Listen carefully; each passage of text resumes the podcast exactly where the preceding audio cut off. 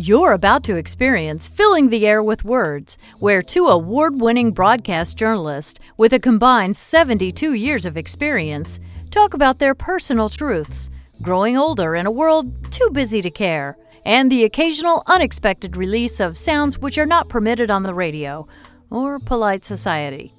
Here are your congenial and getting older by the minute hosts, Jane Shannon and Robert Parrish.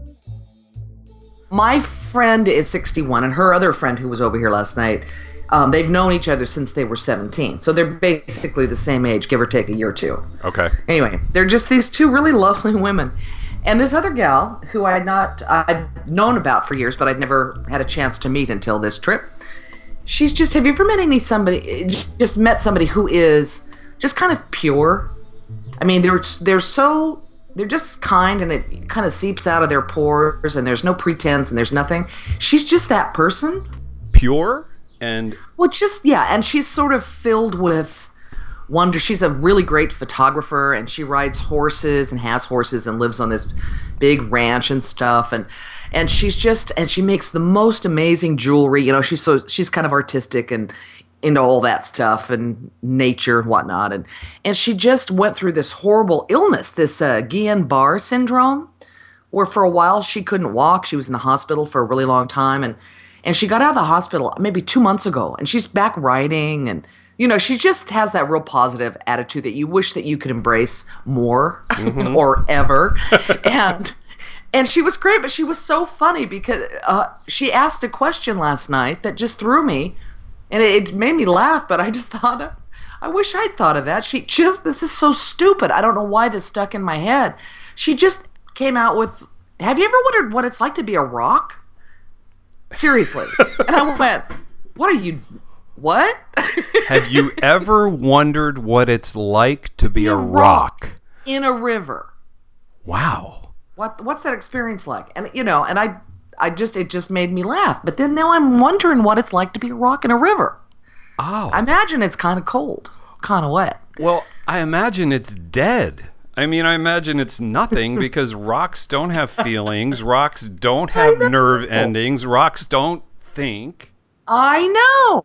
I just thought it was funny. But she's that kind of gal and she's not stupid you know? That sounds like something i would automatically go you're just stupid but she's not she was lovely i don't know why i even brought her up but it was just kind of odd but she literally thinks about shit like that Who thinks about shit like that? Seriously. She does. I know. But why? That's the way her brain fires. I mean, you should see her photographs. They're amazing. She has all this property, you know, and she's got these photographs. She's a really good photographer, but these unbelievable photographs of things she finds in the woods, you know, like four horned owls sitting on a branch just looking at her with the and you look in their eyes and they're just it's crazy. And eagles and eagles fighting and giving her dirty looks. It's cool. so, did she have any photographs of rocks in a river? yes. she has a river on her property. So she's 61 years old. She's pure as the driven snow. Would you say she's like ivory 99 and 44 100 percent pure? Yeah, could be.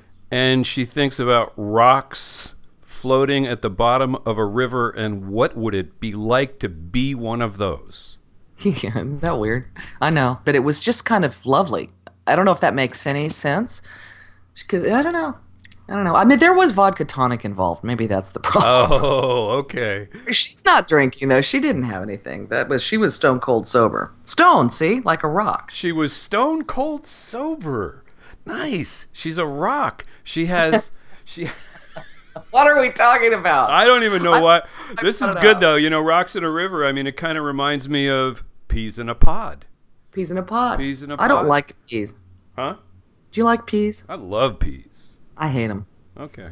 Well, I know why. I grow them, but I hate them because I was forced to sit at the table Yeah. until I ate them, and it was always till bedtime because I would never eat them. Yeah. And to this day, I won't eat them because of that. So don't force your children to eat food. They'll they'll grow up hating it. Yeah, it's stupid. You've been listening to Filling the Air with Words. Find us on Facebook, SoundCloud, and Twitter. You've just listened to a closed circuit discussion for blue stations only, not intended for broadcast. We heard from Chester LaRoche and Charles Bud Berry. Dedicated to the life and memory of our friend, Jane Shannon. All right then.